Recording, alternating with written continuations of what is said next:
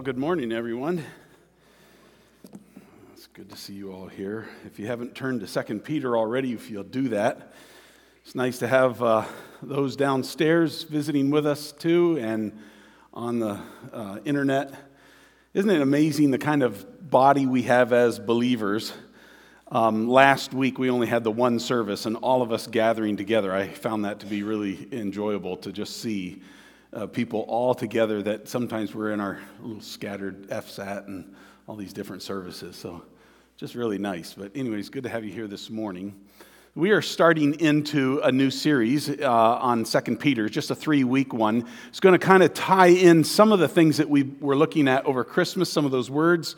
And then uh, we're headed for Daniel and talking about some end time stuff, and Peter will kind of lead us into that. So that's kind of a bit of um, of uh, what we'll be doing. Just to give you a, a real quick overview, each uh, chapter we're going to cover in, in a particular day.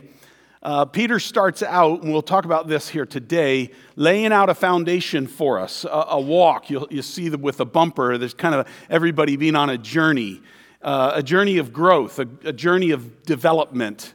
And, um, and then in chapter two, he's going to warn us about. Um, that teaching that is contrary to godliness, that can take us off of that journey. And then in the last chapter, he's going to be talking about so, what about with the thinking of the future in mind? What, what's coming and how should that affect us? So, that's just a real quick summation of the things that we're going to be talking about. Hopefully, you'll be able to uh, put that all together as you read it. Thanks to Mike to encourage you to read it. It, it only takes a few minutes to go through the whole book. And if you've ever um, get a moment to do that, I would encourage you just read through it so you get that whole sense of it. Anyways, I find myself pretty excited about it. Uh, I know I get excited about a lot of things, but I'm excited because I have the whole stage, get to move around here, right? None of this box in kind of stuff, right, Adam? This is good stuff. All right, you ready to go? Second Peter, let's turn to it, chapter 1. We're going to get started out. Obviously, this is written by Peter himself. I love this man. I love the kind of thinking that he has. I love how he uh, has energy. I love how he is concerned and caring for people. And because of that concern and care, he writes a letter. And this is how he starts it out Simon Peter, a bondservant and apostle of Jesus Christ, to those who have obtained like precious faith with us by the righteousness of our God and Savior Jesus Christ. So he's writing a letter. This is his second letter. He has already written First Peter, and if you have read through there, now you'll go through Second Peter. You'll find uh, later on in this book, he'll say, Hey, I wrote that one, and I'm writing this one to remind you of some things.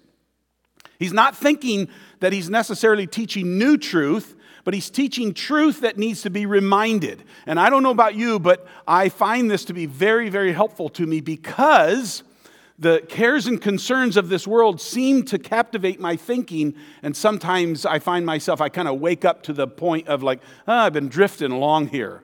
So it's really good for us to be reminded of these things. And, and when Peter writes, you see in this first verse that he's writing to believers. he's thinking of particular people out there scattered around. It's not a particular church, it's just believers out there. And he says, To those who have obtained like precious faith with us. Uh, believers is what we're talking about. And how did that happen? By the righteousness of our God and Savior Jesus Christ. We've already seen this when we were talking about Christmas, right? One of the things about Christmas is that uh, we know that the Lord's name was Emmanuel, God with us, right? That's what this phrase is using here God and Savior. He's one and the same. He's God and He's the Savior. And we've seen that with the angels. The Savior of the world has come already. So there's just this, this recognition of, oh, we have a righteousness but it's by Jesus. It's not our own. It's not what we've done. That's who he's writing to. That means he's writing to us. And that means we get to listen in on this conversation and say, okay, Lord, what is it that you're trying to say to us? Well, Peter starts out in this second verse, and, and a lot of times, you know, when you read, at least I do this, when I'm reading, especially like in Paul's letters, and he has a little bit of a greeting, I tend to skip over them. Oh, I'm a legalist, just so you know, if you haven't figured that out. My wife is the license, I'm the legalist in our family. So the legalism within me is like, oh no, you got to read every word. Like you can't skip through scripture, right? So you got to read it. So I read it, but I'm tuned out. I'm only reading it like it's a filler. But what I love about Peter is he never, I'm not saying Paul puts fillers in there, but Peter definitely doesn't. Like Peter is not in this, well, I'm just greeting for the commonality of that greeting. He's greeting with an intensity. That's why I love it. He starts out and he says, Grace and peace be multiplied to you in the knowledge of God and of Jesus our Lord. and if you're not careful, you're going to read that like, well, that's just his greeting. And then he's getting into it. No, he's coming right at us. Like he's pitching hard right here, right? Grace and peace be multiplied to you in the knowledge of God and of, and of Jesus our Lord. Again, that, that word is tied in there together. He's Jesus our Lord, but he's also God. But these are the things that he's saying grace and peace be multiplied to, more to you. now, I don't know if you've ever um, studied out these two different words, but there's a certain sense here in this word of uh, peace where there's a freedom uh, uh, uh, one version that I read, it said, free from the agitating passions of the flesh, free from the moral things of this world. There's a peace that comes. How does that come? It says here, be multiplied to you through the knowledge. This is also true for grace. We're going to see he starts out with this word grace, and we'll see at the end of our study, he finishes with this word too. Two specific words that he's intentional about, wanting for us to, to uh, recognize and to see and go, oh, there's something here for us as believers. Grace and peace be multiplied to you. How does that happen? He says it's through the knowledge of God and of Jesus our Lord. now, if you grabbed any of the notes in the back, you'll notice there's a place to write some things on this word knowledge, because I want to highlight something here for you. Our word knowledge actually comes from two different words that are going to be used throughout Peter. That's going to be important for us if we're going to rightly divide it, if we're going to rightly understand it. The one word, the word that's being used here, is a knowledge that is full, it is precise, it is complete, it's in, in its entirety, right? it's an experiential knowledge, meaning that you understand something, but that understanding is not just intellectual, but it's also now experiential. It's being lived out in my life. So when he says this, he says, Grace and peace be multiplied to you in the knowledge of God and of Jesus our Lord. That tells us then that there has to be some understanding. That's the first word for knowledge. And then there also has to be some living it out. And as we live that out, guess what happens? grace and peace are multiplied to us. That ought to catch your attention. Hey, I want a little bit of that, at least if you understand what those two words are talking about. So I'm going to try to highlight that for you as we go into this study. But he says, Grace and peace be multiplied to you in the knowledge of God and of Jesus our Lord, as his divine power has given to us all things that pertain unto life and godliness through the knowledge of him who called us by glory and virtue. And there's that word knowledge again. But do you see what he's saying here? He's saying, Listen, his divine power has given to us all things that pertain unto life and godliness. We already have something. Do we know it intellectually, but also is it experientially being lived out in our lives? Are we understanding this? We're coming to a more full understanding of it because it's actually being lived out. Now, he says here, these, we have everything that pertains to life and godliness. What are those things? I don't have time to um, necessarily go through those, but on the, on the notes, if you've got them, you can just look on the back there, and I listed them out for you because I didn't. I knew I wouldn't have the time. But I'm just saying, there, here's some things that are true about us. These things that pertain to life and godliness. We have an indwelling spirit of God. I, I don't. I don't know about you, but like we just had a BTC class on this for about three months, and there were people talking about this of like, wow, I, I didn't understand all. I, like I knew I had the Spirit of God within me, but what does it mean to actually walk with Him? What does it mean to actually live a life where He is leading me, as the Word of God says? What, what does that look like? Well, He's saying here, guess what, guys? That He has already given us the things that pertain to life and godliness, but we need to understand those things and live within them. That, that's that's going to be some serious work on our part, is what that's going to mean, then, right? He says he's given us all things that pertain to life and to godliness. That word life is Zoe. I've mentioned this word to you before because it's important. He's talking about spiritual life here. He's not talking about bios, he's not talking about your biological life. He's talking about what you need for spiritual life, he's already given to you. To life and to godliness. There, there's nothing that we're hindered by that we can say, you know what, I wanted to be godly, but I couldn't be because I didn't have it. We already have it all. And it's by his divine power. He's already given this. To us, all things that pertain to life and godliness, how? Through the knowledge of him who called us by glory and virtue. Do you remember as we were studying out uh, this whole thing of Christmas time and glory to God in the highest? Do you remember that? The angels are shouting this out. There's something about him that's glorious. There's something about him that as I get to know him, as I study the Word of God and learn about him, but then I begin to see him living out his life in my life. As that happens, there's a drawing uh, glory, virtue, there's, there's a spiritual energy that comes with that. There's something about the character of Christ that draws our hearts, pulls us in. Through the knowledge of Him who called us, He called us, He pulled us that way by glory and virtue. All you have to do, as you get to know Him more, you fall in love with Him more. In essence, that's what it's saying.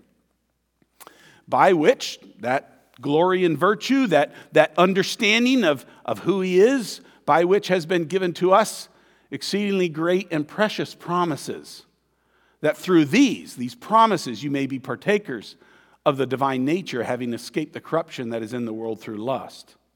In other words, what he's saying is that as, as we get to know the Lord more and more in this whole area of, of his glory and, and the virtue, the, the, the moral excellence and the energy that he has in regards to living that life out, he says here that there's been exceedingly great and promises made. We spoke about some of these things in regards to the Christmas story, that the Old Testament has, has a prophecy after prophecy after prophecy of the coming of the Savior, and there he is. It's just part of the promises. But it's not just those, it's promises like the fact that the Spirit of God would come in and dwell us. And, and Old Testament prophets looked at this and tried to discern and tried to see it, and they couldn't quite get it. But they wrote those things down as God was giving them utterance to do so. We'll talk a little bit about this further on. But there's exceedingly great promises, and it's through these that we might be partakers of the divine nature. Now, I don't know if you know this or not, but the moment you became a believer, you were indwelt by the Spirit of God and given a new nature. Scripture calls that a divine nature. Doesn't make you God, doesn't make you deity. It just means that you now have within you the Spirit of God living within you, and He's given you a new, it's a new birth, a new nature. And now there's the privilege to be partakers of that, to actually live in light of all of that. We don't have to live in the flesh in the old way. It's new. We're a new creature. All things have become new. So there's a possibility for us to live the way that we ought to be living as God would have us. This is all what's in Peter's mind as he's starting out here with this, right? Grace and peace be multiplied to you. Why? Because these are all things that are yours. Look at what it says that you might be partakers of the divine nature, having escaped the corruption that is in the world through lust. You've already escaped it. That's a having, that's a past tense. He's not saying if you do these things, you'll escape. He's saying you've already escaped it. Now, we don't feel that way, right? Because we're living in this world. But the truth is, is that I no longer have to yield to my flesh. How incredible is that? Those things that enter into my mind, the temptations that come, all of that stuff, I don't have to yield to that anymore. Why? Because of these truths that Peter is throwing right at us. He's throwing a fastball right down the middle, is what he's doing. He says then in verse 5, he says, but also for this very reason. Like in light of all of that, giving all diligence, add to your faith virtue, to virtue knowledge, to knowledge self control, to self control perseverance, to perseverance godliness, to godliness brotherly lo- kindness, and to brotherly kindness love. Now, so Peter is saying, guys, I'm telling you something that's true about us. I'm telling you what God has done. But now I'm going to encourage you, you are going to have to partner together with him. You're going to have to take some, some steps forward in this. And so he says, for this reason, in light of what God has done, and, and for that to continue on, for maturity, if we're going to have any kind of experiential understanding of God, we've got to walk with him. We've got to spend time with him. And so, for this reason, he says, giving all diligence, you make sure that this is serious business for you. You, you make sure that you're after this.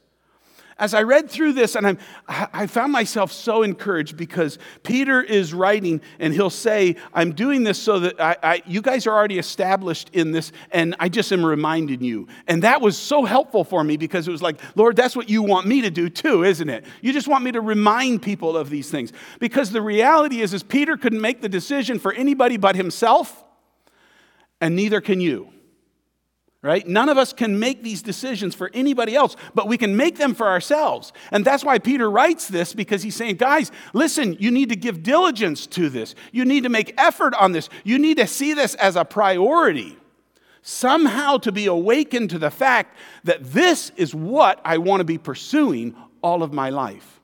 And he says, besides all of that, add to. That, that's actually, it's not like adding it on, it's actually supply, put this out there for that, right? In addition to that, besides the fact that you've already put your trust in Christ, he says, add to your faith virtue. That's like energy. Spiritual energy. In other words, it's putting my faith into action, is what it is. I don't just say that I believe God or I'm trusting God, I actually do it there's energy that's involved, right? You know how that is. There's times when the bills are piling up and you're going, Lord, your word says that you'll provide all of my need, and I'm trying to trust you, but the date for that bill being due is getting closer and closer. Are you going to pay this? How are you going to do this, Lord? And pretty soon we start biting our fingernails and pacing the floor and acting like as if we really don't trust Him. Well, what Peter is saying here is, guys, listen, add to that. If this is what your faith, you believe what God is saying, guess what? You need to be living with the energy that God supplies for that, trusting Him. Trust Him all the way, all the way.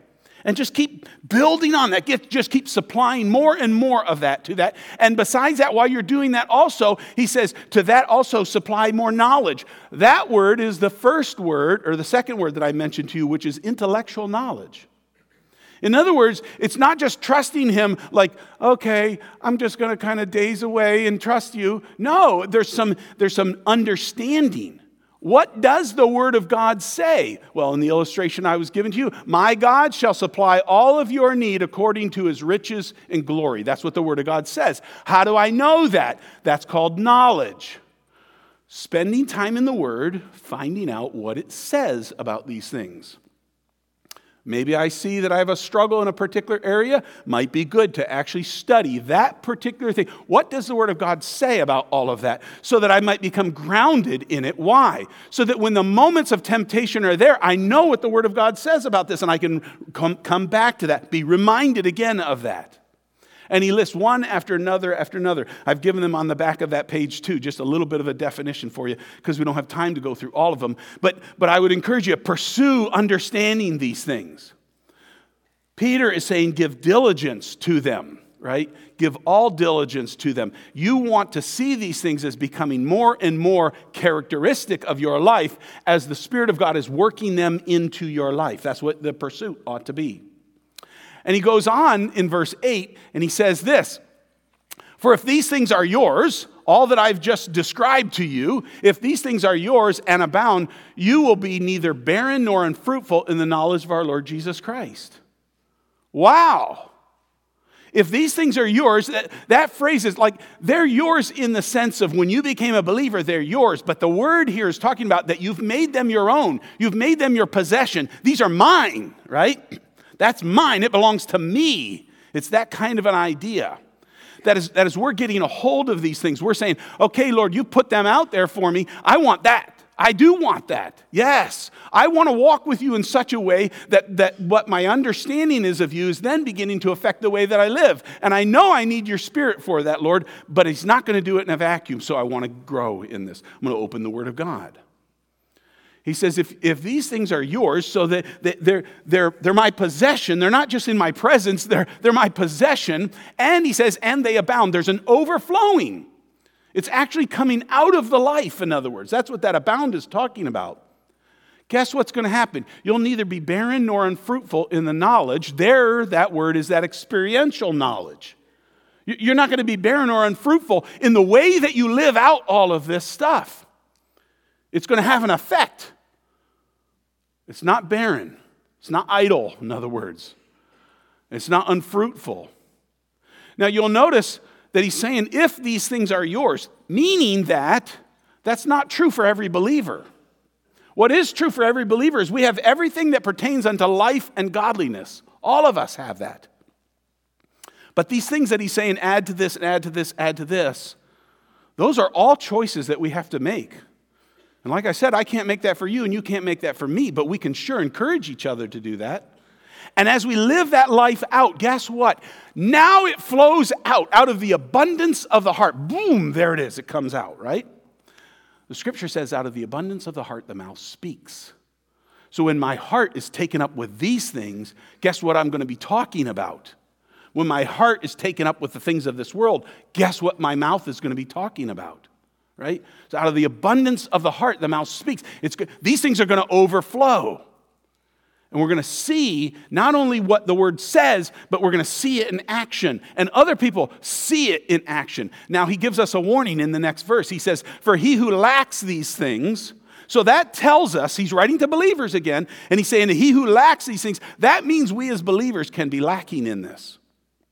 Sometimes we are, maybe all too often we are. There's a lot of believers, I would say, who actually are. I'm not trying to be judgmental. I'm just saying the abundant life is you don't see that like a like a what is that artesian well? You know how the pressure of that water comes gushing out. You don't see that a lot in a lot of believers. Why not? Because we're not being obedient to what the Word of God teaches us in this. That's why I love Peter. He just drives right at it. For he who lacks these things, in other words, they're present, but he hasn't made them his possession. That's what he's talking about with that. He who lacks these things is short sighted. He's only looking this far out. It says, even to blindness. In other words, he doesn't see. It's in contrast to by chapter three, Peter is going to tell us listen, guys, in the future, this is what's going to happen. There's going to be uh, the heavens and the earth are going to melt, and there's going to be new ones created. And in light of all of that stuff, you ought to be thinking how you ought to live.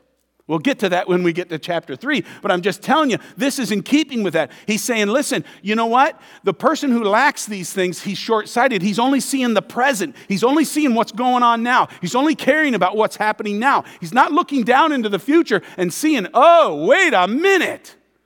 God's returning and he's going to set up a kingdom and then he's going to eventually destroy everything that we see and create something new. And we will be with him forever in that state. Amazing. Maybe we ought to live with that in mind today.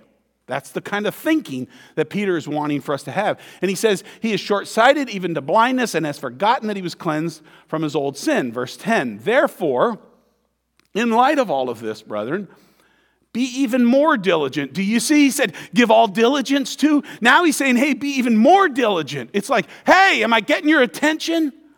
Right? Last night I was teaching down there, just jumped right up on the, on the uh, chair there, trying to like communicate. It's, it's not just like I'm on the edge, right? I'm, I know I'm here. But if I could get down there, I want, I want to get right in front of you to say, hey, it's even more diligent. Peter is trying to catch our attention. Thank God he is, because sometimes we need someone to get our attention on this stuff. When we begin, this is an important concept right here, I'm just telling you. We can drift along day after day, year after year, and somewhere get towards the end of our life and look back on it and wonder what it was all about and how it all happened. Or we can be looking forward to all of that and saying, Lord, I want to live a life of intention, right?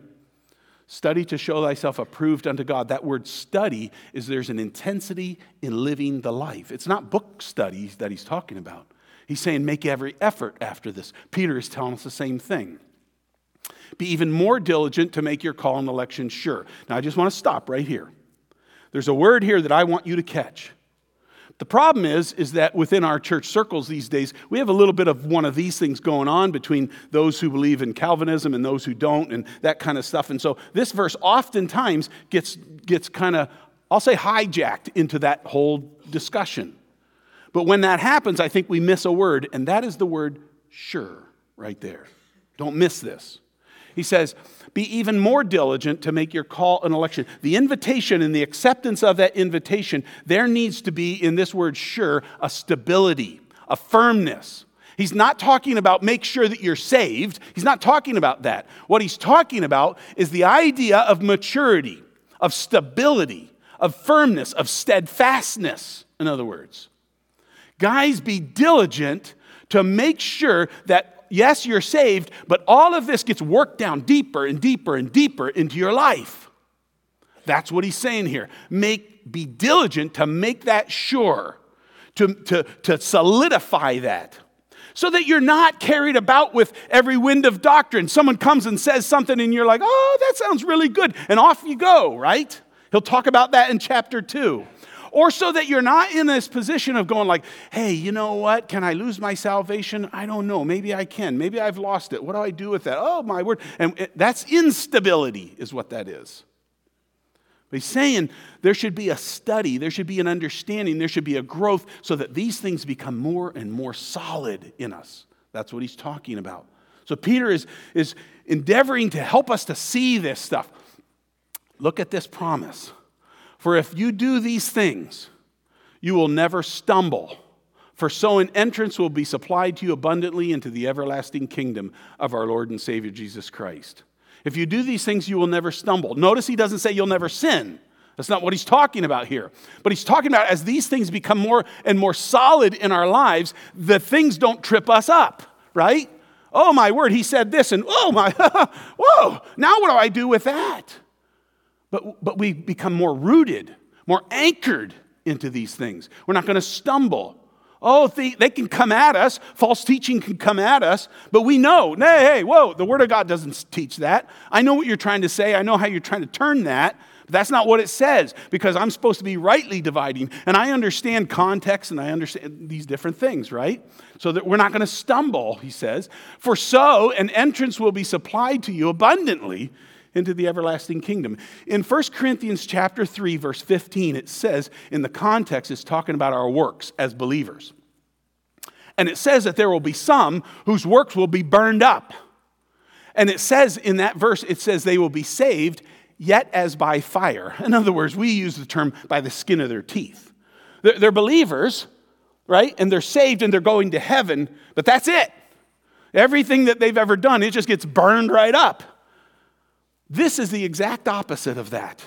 That is like just saved, woo, we made it, right? and the other is abundance.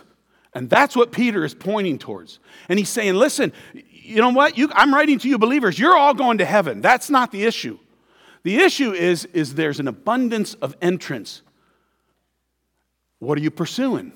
And it's not from the standpoint of I want all of that, that's what I want, but it's that, it's that um, uh, joy and delight of all that God has been doing in our lives and how He's been using us. And so He says, so an entrance will be supplied to you abundantly into the everlasting kingdom of our Lord and Savior Jesus Christ. There's something about going to heaven, not by the skin of our teeth, but a life well lived, a life that has been diligent to be pursuing the things of God. That's what Peter is trying to encourage us in. And so he says in verse 12, For this reason I will not be negligent to remind you always of these things. Though you know and are established in the present truth, I find that to be very encouraging. I find it because Peter is writing to people who know what we know. And he's saying, Listen, I know you know this, but I also know that we need to be reminded of it that there's something about this human nature, right? This, this propensity to kind of get short sighted and forget and to, and to think only of what's going on right now. It's these moments where we wake up and we say, Hey, I've been living my life as if tomorrow matters when eternity matters, right? There's a difference. God, I need, I need you to keep reminding me of this because, because the world keeps throwing stuff at me, and I find myself, I'm, I'm looking at you, but after a while, I'm, I'm just looking right in front of me. I'm just trudging along and, do, and doing what's next. And so I, I'm not going to be negligent. I would consider it improper. I would consider a problem if I don't tell you these things, to remind you always of these things, even though you know them and you're established. Why? Because there's an opportunity to walk away from that. Yes, I think it's right as long as I'm in this tent to stir you up by reminding you, knowing that shortly I must put off my tent just as our Lord Jesus Christ showed me. And moreover, I'll be careful to ensure that you always have a reminder of these things after my decease. So, in other words, Peter understood hey, I'm not long for this world. Phil was praying and he mentioned, not by name, but um, one of our friends passed away uh, last weekend, Bob Poncho. And uh, I thought I didn't get a chance to do this. I wanted to go talk to Bob and I wanted to ask Bob, Bob, what's it like? What, what is it that as you see the day approaching, what is it like for you? What's, What's become more valuable to you with every day that that day is approaching? What, how's that affecting the way that you live? Because I was hoping that I would learn something. Different ones that have been mentors in my life that I've tried to point towards. And so tell me, you're, you're 10 years down the road, tell me what that's like. Help me to know that as I'm coming towards that corner in the road, that turn in the road, uh, help me to know what that's going to be like for me. Mentor me Peter's doing that right here. He's saying, Hey, I, I see it coming. I know. The Lord Himself has expressed that to me. So I'm telling you these things because it's extremely important. These are kind of like the last words of a dying man type thing. And it's not just that, but the Spirit of God is inspiring him. Peter, write this stuff down because I want my kids down through the centuries to know these truths so that they'll be diligent after that. For this reason, Peter says, I will not be negligent, even though I'm headed for the grave now. But he has a hope, right? He says then, picking this up in verse 19, he says, uh, oop, did I skip? Yeah, there we are, verse 16, sorry. For we did not follow cunningly uh, uh, devised fables or stories. Let me tell you something, guys. What I'm, what I'm telling you, what, what I'm encouraging you, what I'm saying, hey, you need to be after this I want you to know that, that we're not telling you something that we dreamt up. We didn't sit in that upper room. Do you remember that when Jesus was breaking bread with us and we, okay, now he's going to be leaving. So, how are we going to get the masses to follow him? Well, let's talk about this and let's do that. And oh, yeah, we'll tie this together. No. He's saying we, we didn't follow after cunningly devised fables when we made known to you the power and coming of our Lord Jesus Christ. We're expressing to you, we're telling you, He is awesome and He's coming and He's going to do something when He comes. That's what Peter is saying there. And so he says, by example, he begins to give us a reminder. He says, But we were eyewitnesses of His majesty. We saw this stuff with our own eyes. We actually got a, a preview, a glimpse. And now he's going to talk about do you remember in several of the Gospels, he actually speaks of he and James and John going up with the Lord on the mountain, and all of a sudden, Moses and Elijah show up. Do you remember those stories? and Peter, oh, bless his heart, this guy, he's so intense, but he sticks his foot in his mouth all the time. And he's just dumbfounded and he doesn't know what to say and he's scared, the scripture tells us. And he says, Hey, Lord, it's great that we're here with you. Let me make a couple uh, uh, booths that will represent each one of you. That would be so cool, wouldn't it, Lord? Like, I think that would be nice to do. And you know what happens? God the Father speaks. A cloud comes over all of them, and God the Father speaks, and He says, Hey! He didn't say hey, but you get the idea. Get their attention, right? This is my beloved Son, in whom I'm well pleased. Listen to him. In other words, it's not Elijah, it's not Moses.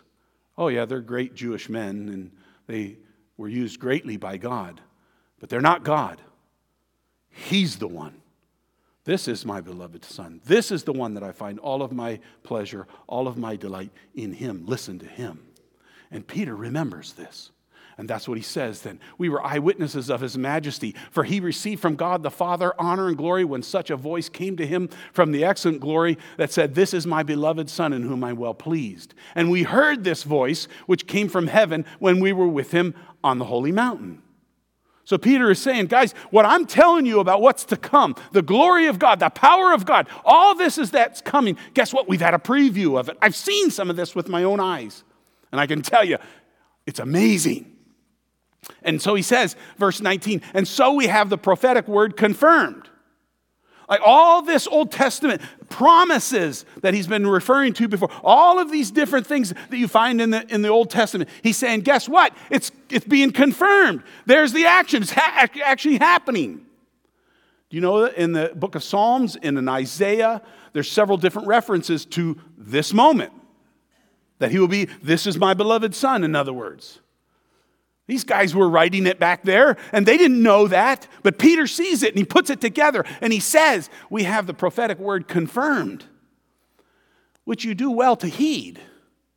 Like it's there, it's spoken to us, but we can drift along we can get complacent on all of this stuff.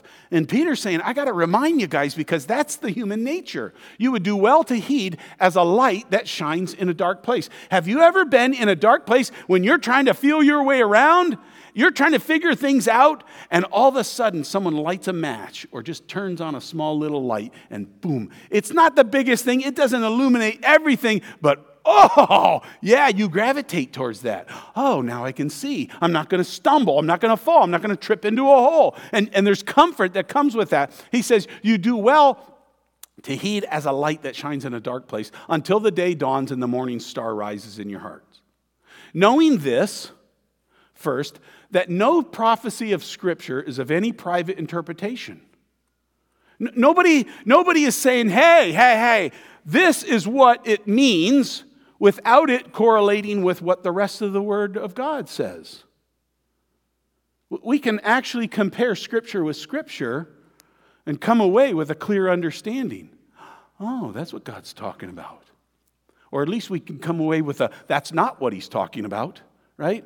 No, no, no scripture, no prophecy of scripture is of any private interpretation, for prophecy never came by the will of man. No, no prophet ever went like, okay, I'm gonna, I'm gonna go into my study and I'm just going to kind of like, you know, spend time with God and, and, then, and then I'm going to hear a word from him. That didn't happen. It was not something here that came by the will of man. Uh, oh, there it is. Pop. Whoa, there's a word from God, right? It's ludicrous. But God, of His will and under His power, speaking to these individuals, coming to them, hey, I've got a word. I want you to say this to everybody for me. Prophecy never came by the will of man, but holy men of God spoke as they were moved by the Holy Spirit. So Peter is finishing up this chapter. He's going to start then and saying, hey, just like there were false teachers back, or, or, false prophets back there, there's false teachers today. And he, he's going to, we'll correlate that in next week. But he's saying, guys, I'm telling you some things that the Old Testament has prophesied about. And I've seen some things, and I'm here to tell you as a witness of those. But the bottom line still is you have to be diligent. The bottom line still is I'm imploring you. I'm reminding you of these things, even though you're, you know them and are established in the present truth. That, that's what it comes down to. To make these things more sure, more solid, so we're not tossed around by every wind of doctrine, every cunning craftiness. We're not moved all over the place by that. You know what I find? I find in the arrogance of my heart this, this arrogant thought, oh, that will never happen to me. Do you think that way too? Only to find out then as I'm studying certain things, it's like, oh, oh, I had that wrong, didn't I? Guess what, guys? We're susceptible to these things. We're not so brilliant in and of ourselves. We're not such sharpies, right? That we don't need this. We need for the Spirit of God constantly to be revealing truth to us because we are susceptible to untruth. Not to, not to maybe some of those blatant things that are out there, right? But we start buying into some of the things that creep in and slowly undermine. And this is what Peter is going to be warning us against as we move forward. So let's be praying about this and let's be asking God, Father, teach me about these things. These things that you say that I have that pertain unto life and godliness, show me what those are. Because I'm not so sure I understand all of that. So would you teach my heart? Right? These things that I'm supposed to be one thing after another after another, Lord, show me what that's about. Help me to, to grow in my understanding of those things. Why? So that there might be a stability, an anchoring of the soul, so that the life of Jesus is going to be abundantly lived out through your life and mine. And that's where he gets glory. And that's what we're trusting him for, right? Let's pray. Father, oh, I look out the window and I see snow falling. And there's a part of me that doesn't like that. I would prefer winter without it. But there's a part of me that looks out that window and sees such beauty. Here you are, white snow falling, covering the ground. And it reminds us of some of these verses that we've been looking at. It reminds us of that thought of having escaped the corruption that is in the world. When there's a blanket of white snow, our world looks so beautiful and so wonderful, but then as it melts away, it looks pretty nasty and yucky. And that's the way it is in our world. Oh, thank you, God, that you've redeemed us, you've bought us. We're now no longer part of that.